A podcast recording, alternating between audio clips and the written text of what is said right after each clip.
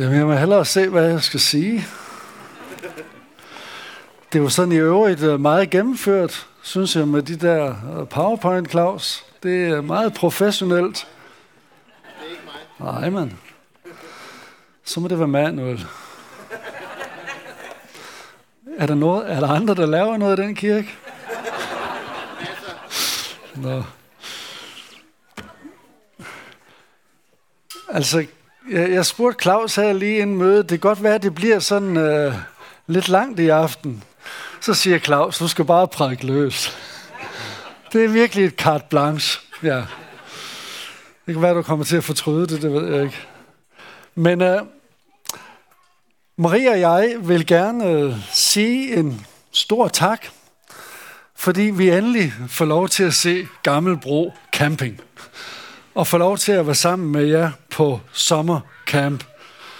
Også øh, selvom der er lidt efterår i, i luften, som du jo allerede har antydet. Der er meget, vi glæder os til. Vi glæder os til at høre Manuel udfolde evangeliet om formiddagen. Og på fredag, der skal vi høre dig, Morten. Det er dig, der sidder der, ikke også? Jo, jo. Øh, men kan ikke, du plejer ikke at have hat på, når du leder gudstjenesten i Skjern Bykirke. Øh, men øh, jeg synes nok, det var dig. Og du skal jo se noget til os øh, fredag formiddag, hvordan vi både kan være og dele de gode nyheder med andre. Og øh, så ser vi frem til at tage del i lovsang sammen med jer. Og ikke mindst så glæder vi os til at spise sammen med jer ved den her store fællesgrill. Jeg er glad for grillmad, især hvis jeg kan indtage den sammen med Maria og I andre. Og så skal jeg holde fire aftenmøder under overskriften til middag med Jesus. Og jeg har forstået programmet sådan, at på lørdag formiddag, der skal vi slutte det hele af med at fejre nadver sammen. Der skal vi til middag med Jesus. Uh, I aften, jeg ved ikke rigtigt, om jeg kommer til at prædike så meget løs i aften, fordi det får lidt karakter af introduktion af os og temaet. Uh, vi skal da nå at se på, hvordan Jesus kalder tolleren Levi ind i efterfølgelse og fællesskab. Så vi skal nå meget, så vi må hellere bede sammen endnu en gang. Tak, far, fordi vi må samles her i aften. Tak for hver enkelt, der er her. Tak for børnene. Tak for de voksne. Tak for os pensionister. Vi beder om, at vi alle sammen må få et møde med dig, og at du vil invitere hver enkelt af os ind i fællesskabet med dig selv. Både igennem formiddagssamlingerne og, og aftensamlingerne, og igennem vores fællesskab med hinanden. Må det blive et fællesskab med dig og om dig. Amen.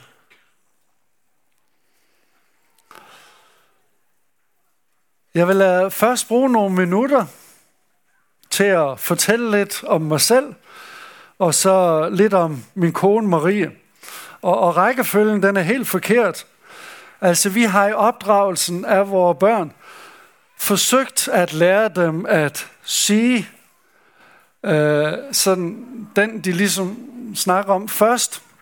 Men Vibeke, vores yngste, hun siger stadig mig og Frej.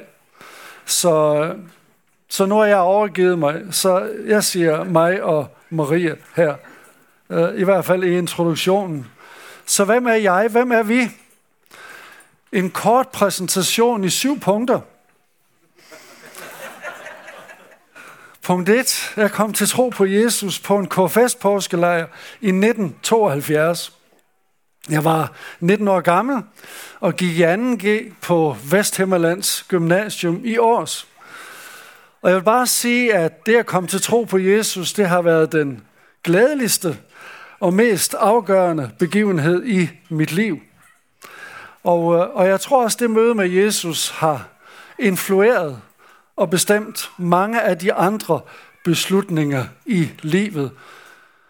Jeg var for eksempel aldrig blevet gift med Maria, hvis ikke jeg havde mødt Jesus, fordi, fordi Maria hun havde besluttet, at hvis hun skulle giftes, så skulle hun giftes med en kristen. Så, så det blev jeg altså først der i slutningen af 2G. Punkt 2.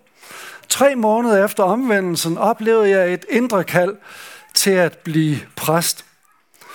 Så i 1973 begyndte jeg at læse teologi i Aarhus, og jeg kom i KFS gennem det meste af studietiden. Jeg havde en lidt svær start, men øh, så blev det bedre. Da jeg begyndte at læse teologi, havde jeg læst i Bibelen et år, så jeg havde meget lidt indsigt at stå imod med, da jeg mødte den bibelkritiske teologi på Aarhus Universitet. Så kunne jeg leve mit liv om. Det kan jeg ikke. Øh, vi kan ikke sådan spole tilbage. Øh, og, og den her aften kommer aldrig tilbage. Så derfor så skal vi være til stede og nyde aften.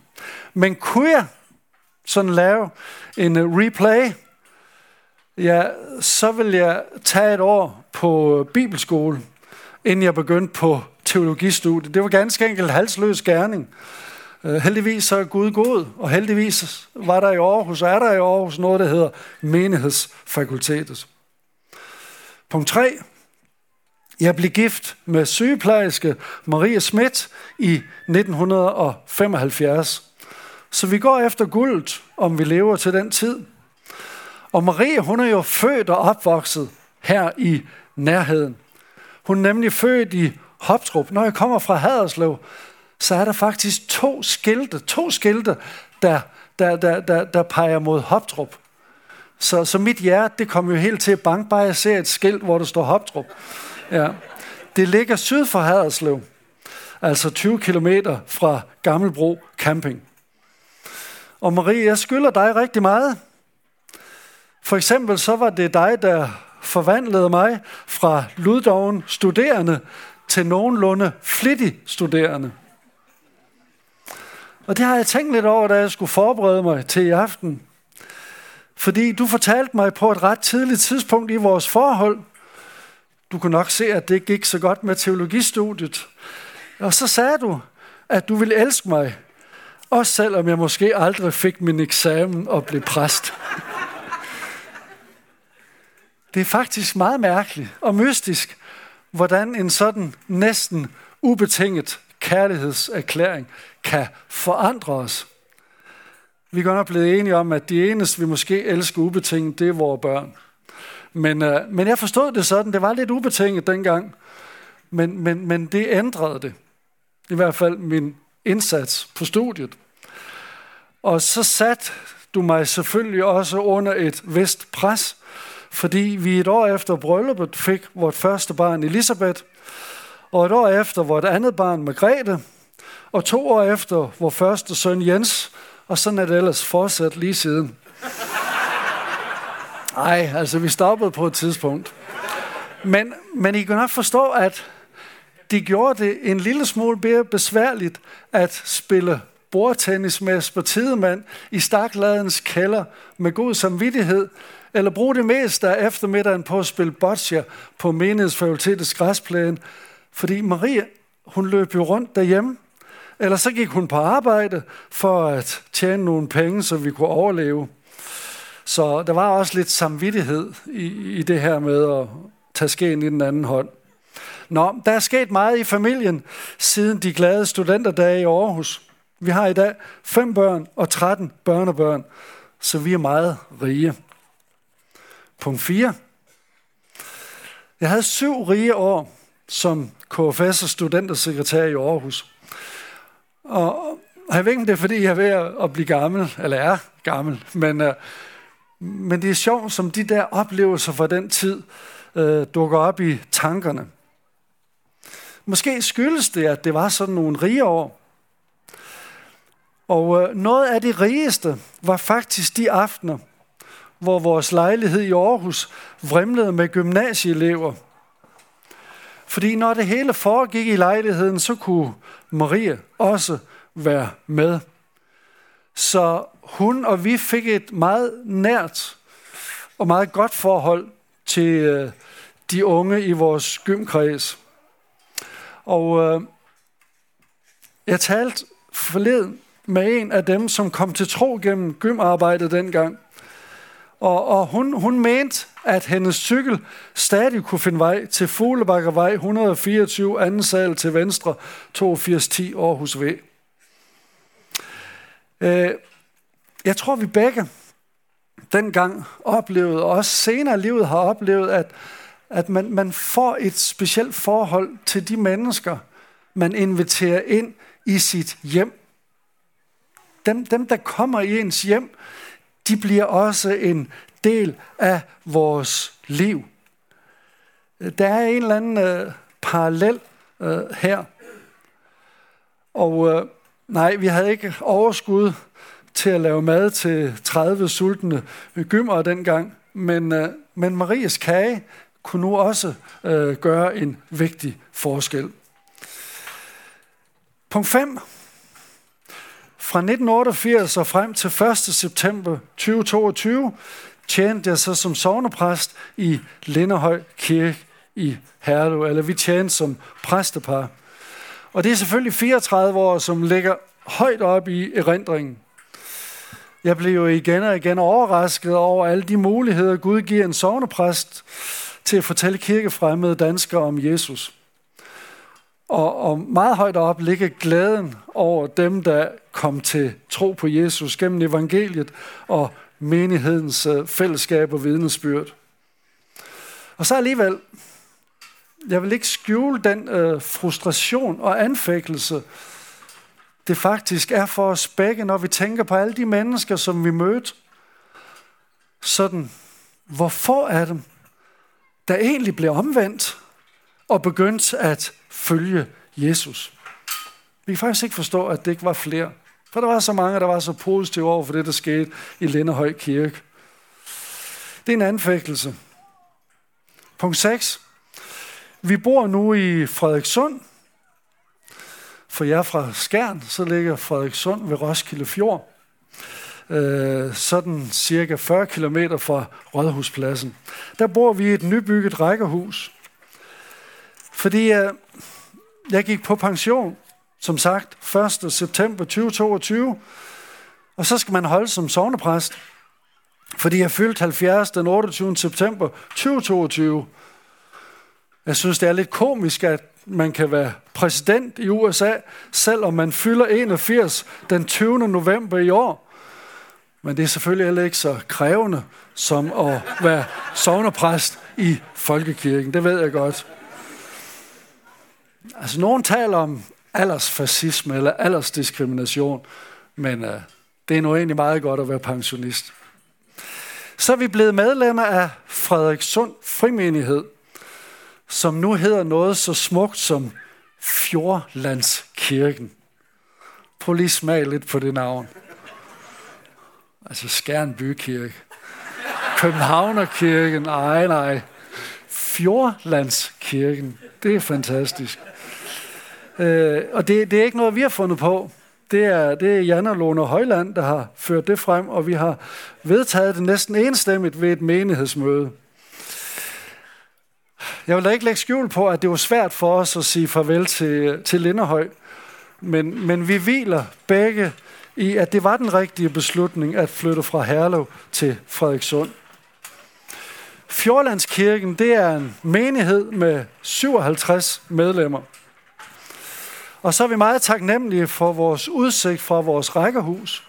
Altså Maria er meget lojal så hun siger med øh, sådan en slet skjult stolthed i stemmen, at vi fra vores nybyggede rækkehus kan se kronprinsesse Marys bro og et glimt af Roskilde Fjord. Så vi siger til hinanden, at vi har fjordglimt fra vores rækkehus. Vi kommer i Fjordlandskirken, og vi har fjordglemt. det er ikke så tosset at være pensionist på Sjælland. Det syvende og sidste. Vi holder begge meget af måltidsfællesskab. Jeg tror aldrig, vi glemmer vores forlovelsesmiddag den 18. februar 1975 på Kron i Krogen i Aarhus. Marie, kan du huske, hvad vi spiste? Ja, ikke bare en stor bøf, en engelsk bøf. Ja, Vi rev os rigtigt den aften. Det var også en stor aften. Øh, og da børnene boede hjemme, så gik vi ud og spiste sammen cirka en gang om måneden. Og vi er begge jøder, så vi foretrækker de billige spisesteder. Ikke fordi det er dejligt med god mad, men fællesskabet og samtalen er jo det vigtigste. Det, det står der også i Bibelen, ordsprogenes bog, kapitel 15 og vers 17. Hellere en ret grøntsager. Hør efter, mænd. Hellere en ret grøntsager med kærlighed til, end en opfedet okse med had til. Det er et godt ordsprog. Det skriver vi under på. Og som familie, så har vi altid haft det som en værdi at spise middag sammen. Og da børnene begyndte at flytte hjemmefra og stifte familie, ja, så havde de en stående invitation til at komme hjem og spise søndag aften, hvilket de da også flittigt benyttede sig af. Og vi tror, at det at spise sammen, det har styrket vores ægteskab, og det har styrket vores fællesskab i familien. Jeg håber ikke, vi er blevet alt for sammenspiste, men, men i hvert fald. Så kommer du aldrig til noget opbyggeligt, tænker du. Men altså, der, der er faktisk en idé med at, at lave den her lange introduktion, fordi nu, nu ved I lidt om os, og øh, hvor vi er i livet. Og øh, vi håber så, at når ugen er gået, så ved vi lidt mere om jer, og det, der har præget jeres liv og formet jeres liv og udfordret jer. De næste fire aftener, der skal vi så til middag med Jesus. Og det er fire tekster fra Lukas evangeliet, der skal guide os. Øh, måske er evangeliet i, at Jesus spiser med syndige mennesker underbetonet. I hvert fald i vores kreds. Jeg har ikke øh, hørt mange prædikener om øh, temaet til middag med Jesus. Det kan godt være, at du har det helt anderledes. Du er måske blevet stop, fodret med prædikener om Jesu måltidsfællesskab med tollere og søndere. Hørt om det så mange gange, at du næsten ikke kan høre det mere. Så bliver de fire aftenmøder her altså lidt af en prøvelse. Men uh, som introduktion, så vil jeg understrege et par ting om, om Jesu måltidsfællesskab med os sønder, og hvad måltider betyder i Jesu liv. Altså det første, det er, at Jesu måltidsfællesskab med andre, det er helt centralt i Lukas evangeliet. Altså Lukas er ikke den eneste evangelist, der fortæller om alle de mennesker, Jesus spiser sammen med. Men Lukas understreger det alligevel på en særlig måde. Den amerikanske katolske teolog Robert Caris, han har skrevet en kommentar til Lukas evangeliet med titlen Eating Your Way Through Luke's Gospel. Altså spis din vej gennem Lukas evangeliet. Og ham der, Robert Carey, skriver et sted, i Lukas evangeliet er Jesus enten på vej til et måltid, er med ved et måltid, eller også kommer han lige fra et måltid. Og det er der faktisk noget om. For mad, jeg tror godt, Jesus kunne lide mad. Og måltidsfællesskab, det er altså noget helt centralt i evangelierne, og særligt i Lukas evangeliet. Så I får lige en lynhurtig oversigt over middag med Jesus i Lukas evangeliet. I Lukas 5 spiser Jesus med toller og søndere i Levis hjem. I Lukas 7 bliver Jesus salve med olie, mens han spiser middag i farisæeren Simons hus. I Lukas 9 giver Jesus mad til 5.000. I Lukas 10 spiser Jesus og hans disciple middag hos Martha, Maria og Lazarus. I Lukas 11 går Jesus ved et måltid i rette med farisæerne og de skriftkloge. I Lukas 14 opfordrer Jesus til, at vi ikke skal invitere familie eller venner til middag. Vi skal i stedet invitere fattige, vandfører, blinde og lamme. I Lukas 15 slagter far fedekalven og holder en stor fest, da hans yngste søn vender hjem. I Lukas 19 inviterer Jesus sig selv på middag hos overtolder Zacchaeus. I Lukas 22 hører vi om Jesus sidste måltid med sine apostle. I Lukas 24 spiser den opstandende Kristus sammen med de to Emmaus-vandrere. Og senere på opstandelsesdagen spiser Jesus fisk som natmad med de to Emmaus-vandrere og de andre disciple. Jeg håber, at den her meget korte oversigt viser, hvor vigtig mad og måltidsfællesskab var for Jesus. Så det er noget helt centralt, vi skal snakke om de her fire aftener. Som måltidsfællesskab, det at spise sammen med andre, det er centralt for Jesus. Derimod så ser det ud til, at det bliver mindre og mindre centralt for os moderne mennesker, også selvom man stadig reklamerer for samtalekøkkener. I bogen Bowling Alone fortæller Robert Putman, at i USA er der de sidste tre årtier sket et fald på 33 procent af familier, som spiser sammen. Og mere end halvdelen af disse familier, de ser tv, mens de spiser. Og i samme periode er der sket et fald på 45 procent, når det gælder det at invitere gæster til mad. Jeg blev nødt til at forberede mig lidt til det her, så derfor så har jeg læst den her bog af Tim Chester. Uh, den er faktisk rigtig god. Uh, den hedder A Meal with Jesus. Og i den her bog fortæller Tim Chester, at han hver eneste søndag spurgte sine forældre, hvem kommer til middag i dag? Altså ikke, kommer der nogen, men hvem kommer? Og Tim Chester skriver videre, i den typiske amerikanske familie spiser familien tre fælles måltider om ugen, og middagene varer i gennemsnit 20 minutter. Jeg aner ikke, hvordan det ser ud i, øh, i Danmark, men, men jeg tror, vi ser hinanden mindre og mindre, og jeg tror, vi spiser mindre og mindre sammen, i hvert fald i vores hjem. Men Jesus, han brugte altså meget tid på at spise sammen med andre. Så kan jeg vide, hvad det betyder for os?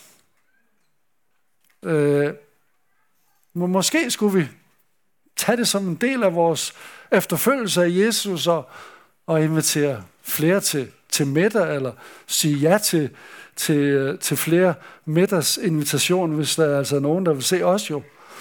Øh, men, men det er tankevækkende, synes jeg. Det, det er en måde, vi kan være modkulturelle på en meget venlig måde, synes jeg. Det andet, jeg vil sige sådan introduktionsmæssigt, det er, hvordan vil du fortsætte sætningen, for menneskesønnen er kommet? Det er en formulering, der sådan stort set bruges tre gange i evangelierne. I Lukas 10, 19.10 står der, for menneskesønnen er kommet for at opsøge og frelse det fortabte. Vi kan jo kalde det her vers for Jesu mission statement. Claus Grønbæk har fortalt os, at i øh, Københavner kirken, der har I et, et mål, en målsætning for det næste år. Og Claus, hvis ellers har hørt efter, så, så er det noget i retning af tættere på mennesker, tættere på Jesus. Og du nikker. Det lyder, det lyder godt, du nikker. Men det lyder også som en god bibelsk, og også som en god, positiv mul, modkulturel målsætning. Og jeg synes egentlig, det er en målsætning, der flugter fint med temaet til middag med Jesus. Fordi som antydet i forbindelse med vores gymnasiearbejde i Aarhus, dem vi drikker kaffe sammen med, eller dem vi spiser sammen med, dem kommer vi tæt på. De kommer ind under huden. De kommer til at følge vores liv. Og når vi spiser sammen med mennesker, så åbner Gud jo tit en ord for et, en, en, en dør for ord. Det var det, jeg ville sige. Det andet sted om formålet med menneskesøndens komme, det er Markus 10:45. Jesus siger, for end ikke menneskesønnen er kommet for at lade sig tjene, men for selv at tjene og give sit liv som løsesum for mange. I min ungdom, der sang vi Arnold Brørups sang, Jesus kom til jorden for at dø. Det var ret nemt at skrive den sang, fordi vers 1, det begyndte, Jesus kom til jorden for at dø. Vers 2 begyndte, Jesus kom til jorden for at dø. Og vers 3 begyndte, Jesus kom til jorden for at dø, og fortsatte, han led for dig og mig, min ven. Jeg var faktisk glad for den sang. Fordi den, den understregede for mig, at Jesus ikke primært kom som eksempel og forbillede, fordi det ville bare stresse og knuse mig. Han, han kom primært som min frelser, for at dø på korset for mine sønner, og det sætter fri, og det giver hvile i livet og tjenesten.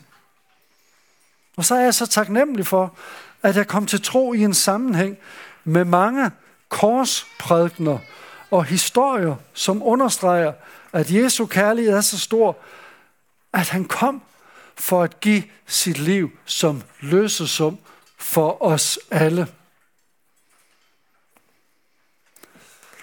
Jeg husker ikke helt, hvem der har fortalt mig, at vi skal prædike på samme måde, som vi skærer lavkage i Danmark. Måske har jeg det fra Finn Kappelgaard, min første chef, eller fra Ingolf Henok Pedersen, min anden chef. Måske fordi han er gift med en svensker. Jeg ved ikke, hvordan svensker skærer lavkage. Måske sådan skærer de bare sådan på mor og få. Men, men vi danskere, vi gør det på den rigtige måde. Vi skærer lavkage fra centrum. Og det er sådan, vi skal prædike. Der er et centrum i Bibelen. Det er Jesu ledelse, død og opstandelse. Det fremgår jo også tydeligt af den måde, evangelierne er disponeret på. Øh, hverken Markus eller Johannes fortæller om Jesu fødsel og barndom. Derimod fortæller de detaljeret om Jesu ledelse, død og opstandelse. Så alene den ydre observation peger jo på, at Jesu ledelse, død og opstandelse er centrum i vores kristne tro. Så, så det betyder egentlig, uanset hvilket tema, der prædikes over eller undervises i, så skal det gå ud fra dette centrum. Menneskesøn, Jesus, er ikke kommet for at lade sig tjene, men for selv at tjene og give sit liv som løsesum for mange. Så er der et tredje sted, som også fortæller, hvorfor menneskesønnen kom, og hvad han foretog sig, da han kom. Det er Lukas 7:34. Og menneskesønnen er kommet. Han både spiser og drikker, og I siger, se den froser og dranker, ven med tollere og syndere. Altså, Jesus er kommet for at spise og drikke. Det provokerede folk dengang, og jeg synes egentlig også, at jeg bliver lidt provokeret af det i dag. Menneskesønnen, den her messianske titel, er jo hentet fra Daniels bog, kapitel 7, vers 13-14. I nattesynerne så jeg dette. med himlens skyer kom en, der så ud som en menneskesøn. Han kom hen til den gamle af dage og blev ført frem for ham. Herredømme, ære og kongerige blev givet ham. Alle folk, stammer og tungemål tjente ham. Hans herredømme er et evigt herredømme, som ikke skal forgå. Hans kongerige skal ikke gå til grunde. Og på Jesu tid, der ventede det jødiske folk denne menneskesøn. Ventede på ham, der skulle skabe det her rige, som aldrig skal forgå, som aldrig skal gå til grunde. Og Jesus kalder sig selv for menneskesøn flere gange. Vi tager bare et enkelt eksempel fra Markus 14, hvor Jesus bliver stillet for det jødiske råd. Og forhørt handler om Jesu identitet. Jeg læser et uddrag fra Markus 14, 61-64. Øverste præsten spurgte Jesus igen, er du Kristus, den velsignede søn? Jesus svarede, det er jeg. Og så fortsætter han, og I skal se menneskesønnen sidde ved den almægtiges højre hånd og komme med himlens skyer. Der flængede ypperste præsten sine klæder og sagde, hvad skal vi nu med vidner? I har selv hørt bespottelsen. Hvad mener I? Og de dømte ham alle skyldige til døden. Jeg ved ikke med jer, men, men hvordan synes I, Daniels profeti om menneskesøndens evige rige passer med, at menneskesønnen kom for at spise og drikke. Altså, fra især når de skriftkloge, de kunne altså slet, slet ikke få de to ting til at hænge sammen. Og med dem mange andre, der heller ikke kunne få det til at hænge sammen. I øh, den film, der hedder Jesus, der er der en tankevækkende scene, som, øh, som handler lidt om Jesu glæde ved at gå til fest. Jesu glæde ved at spise og drikke. Vi ser to mænd, der har opsøgt Jesus på hans bopæl. Og på det her tidspunkt i Jesu liv forestiller instruktøren, at Jesus stadig bor hjemme hos sin mor. De to mænd er Andreas og Johannes. De sidder uden for Jesu hjem og venter og venter. Og mens de sidder og venter, kæmper Jesus med djævlen i ørkenen. Men endelig er kampen slut, og Jesus vender hjem. Og de to mænd, de løber ham i møde og, og, og fortæller, at de måske tror, at han er den messias, de har ventet på. Og efter den her meget korte dialog, så går Jesus ind i huset, og så spiser han en masse kyllingelår og lægger sig til at sove. Altså før deres kamp med djævlen, det går træt, og det giver en god appetit. I hvert fald, hvis man ser på Jesus i den der film. Da Jesus efter mange timer søvn endelig vågner, så får han at vide af sin mor, at fætter Benjamin skal giftes. Og Jesus rejser sig, går ned til øh, Andreas og Johannes, som stadig sidder og venter. Og Jesus fortæller dem med begejstring i stemmen, vi skal til bryllup. Og den måde Jesus siger det på, jeg synes, det, det, det, det, det er virkelig noget, der understreger Jesu glæde ved fest og vin og god mad. Og de her to disciple, de går så med. Og så ser vi i filmen, hvordan Johannes og Andreas ved festen holder sig i baggrunden, mens Jesus danser kædedans og har en fest. Og mens Jesus danser, så drøfter de to mænd, hvem i alverden Jesus er. Og på et tidspunkt, så holder Jesus en pause fra dansen, og så siger han til Andreas, vil du ikke danse? Andreas, han er en alvorsmand, så han svarer, jeg vil ikke danse, så længe Israel ikke er et frit land. Og jeg tænkte, at Andreas' ord er et ekko af salme 137, hvor Israels folk sidder ved Babylons floder. Deres plageånder krævede glædesange, men israelitterne de svarer, hvordan skulle vi kunne synge Herrens sange på fremmed jord? Eller Andreas får mig til at tænke på Urias, som kong David ikke kunne få til at gå hjem og hygge sig med konen. Urias' begrundelse, min herre Jorab og dine mænd, herre konger, har slået lejr på den bare jord. Skulle jeg så tage hjem, spise og drikke og ligge med min kone? Så sandt du lever, jeg gør det ikke. Der er jo alvor.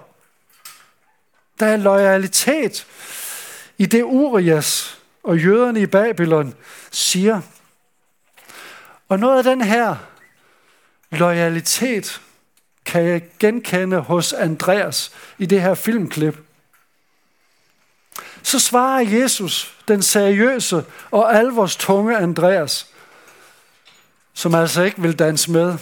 Jesus siger, så kommer du vist til at vente længe. Og så går Jesus. Og Andreas og Johannes diskuterer videre. Andreas kan ikke tro, at Jesus er den, de venter på. Der er ikke meget menneskesøn over ham. Han danser, drikker og spiser bare, mens Israel er besat. Jesus er simpelthen ikke alvorlig nok. Så Andreas afskriver ham. Han kan ikke være menneskesøn, et seriøst bud på Messias. Men så følger vinunderet jo, som bliver tegnet, som hjælper både Andreas og Johannes til tro på Jesus. Med den her genfortælling af det her filmklip, så vil jeg egentlig bare sige, når Jesus siger, at menneskesønnen er kommet for at spise og drikke, så siger det noget helt centralt. Og også noget, der egentlig provokerer en pietist som mig. Det siger noget centralt om, hvem Jesus er, og hvorfor han er kommet. Og derfor så kan vi også sige, temaet til middag med Jesus, det er ikke sådan et perifært tema, men det er lige i centrum. Siger noget om, hvorfor menneskesønnen kom. Siger noget om, hvorfor Jesus tog det så seriøst med mad og drikke, og ikke mindst dem, han spiste sammen med. Vi skal selvfølgelig også se på teksten, og øh, bare roligt, det var ikke lige så længe. Fordi at, øh, jeg har valgt en meget kort tekst her til i aften. Så hvis I har Bibelen med, så må I gerne slå op i Lukas evangeliet, kapitel 5, vers 27 til 32. Og så vil vi lige rejse os, og så vil vi øh, læse teksten.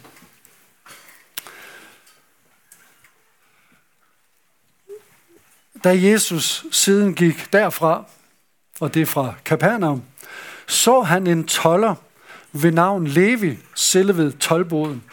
Og han sagde til ham, følg mig. Og han lod alt ligge og rejste sig og fulgte ham. Så holdt Levi en stor fest for ham i sit hus, og en mængde tollere og andre sad til bords sammen med dem. Farisæerne og deres skriftkloge gav ondt af sig og spurgte hans disciple, hvorfor spiser og drikker I sammen med tollere og syndere? Jesus svarede dem, de raske har ikke brug for læge, det har de syge. Jeg er ikke kommet for at kalde retfærdige, men syndere til omvendelse. Amen, og værsgo sidde ned. Jøden, de har jo en hel masse spiseregler. Og øh, der var jo mange øh, tanker bag de her spiseregler. Blandt andet så skulle disse spiseregler forhindre smitte. Og det gælder jo sådan helt fysisk. Jeg overgår ikke at sige ordet corona, men I kan jo bare tænke tilbage på den gang, vi skulle holde afstand og knap måtte give hinanden et, et, et håndtryk. Fordi man kan jo inficere hinanden. Men det her princip, det gælder jo også åndeligt. Altså, de jødiske spiseregler, de skulle forhindre, at vi åndeligt, religiøst, bliver smittet af dem, vi spiser sammen med, overtager deres livsstil. Fordi jøderne vidste jo godt, at dem vi spiser sammen med, dem vi deler bord med, dem kommer vi tæt på. Og farisæerne mente, at Jesus blev smittet af de tollere og syndere, han spiste sammen med. Vi siger, du bliver det, du spiser. Farisæerne siger, du bliver som dem, du spiser sammen med. Og det tror jeg faktisk er meget om. Maria og jeg, vi kommer til at ligne hinanden mere og mere. Det behøver ikke blive kedeligt af den grund, men øh, vi spiser så mange måltider sammen. Og det, det sætter præg i et langt liv. Spedalske, de var lukket ud af måltidsfællesskabet med andre. Der var ingen, der måtte spise med dem, for de var jo netop urene og kunne gøre andre urene.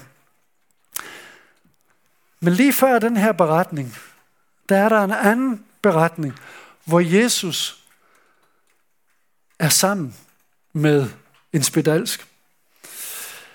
Jeg læser fra Lukas 5, 12-16. En gang mens Jesus var i en af byerne, kom der en mand, som var fuld af spedalskhed. Da han fik øje på Jesus, kastede han sig ned på sit ansigt og bad ham, Herre, hvis du vil, kan du gøre mig ren. Jesus rakte hånden ud, rørte ved ham og sagde, jeg vil blive ren. Og straks forlod spedalskheden ham. Jeg synes, det er så rørende, at Jesus rører en spedalsk. I forbindelse med corona, der lærte i hvert fald jeg et nyt ord. Hudsult. Og den her spedalske må i den grad have lidt af hudsult. For ingen tur røre ham. Men Jesus kom ham nær. Jesus vågede at blive smittet. Men læg mærke til, hvad der sker. Jesus bliver ikke spedalsk. Jesus bliver ikke som dem, han rører ved. Jesus bliver ikke som dem, han spiser med. Jesus gør den spedalske ren. Og når vi spiser sammen med Jesus, så gør han os rene. Det er en vigtig pointe. Det er jo derfor, Jesus spiser sammen med toller og sønder, fordi han ønsker at gøre dem rene, så de kan stå for den hellige Gud og leve sammen med ham. Og den anden pointe,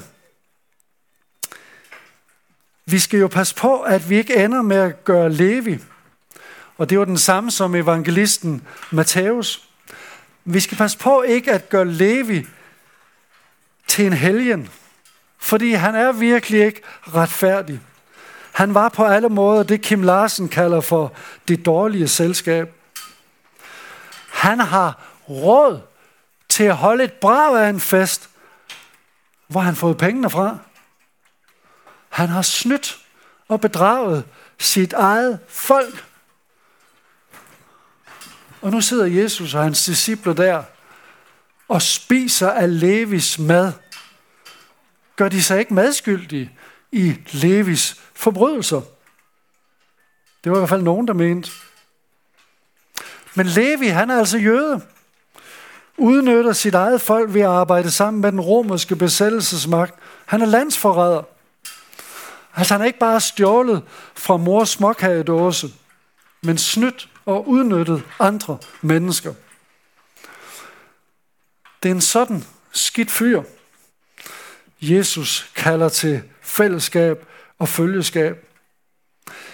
Det er mennesker, som Levi, Jesus spiser sammen med, renser og ønsker at vandre sammen med som ven. Så jeg vil slutte for i aften med beretningens konklusion.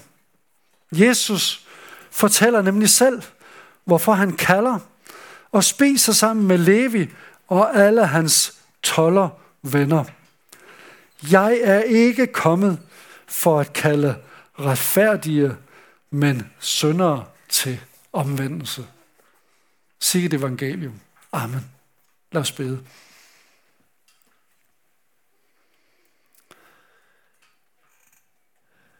Jesus, vi takker dig for den du er. Vi takker dig for din renhed, for dit rene liv. Tak, at du skænker os din renhed. Tak, at i kraft af dig, der er vi rene, der er vi retfærdige. Også selvom vi har levet og ageret som Levi. Jesus, tak for det her med måltidsfællesskabet. Det står så centralt i dit liv. Og jeg beder om, at vi her på sommercamp må, må erfare, at du deler bord med os, når vi spiser i vores hytter, eller når vi drikker kaffe med hinanden, eller spiser sammen, når vi har grill. Jesus, kom du og vær sammen med os, og præg du os. Det er vores bøn. Amen.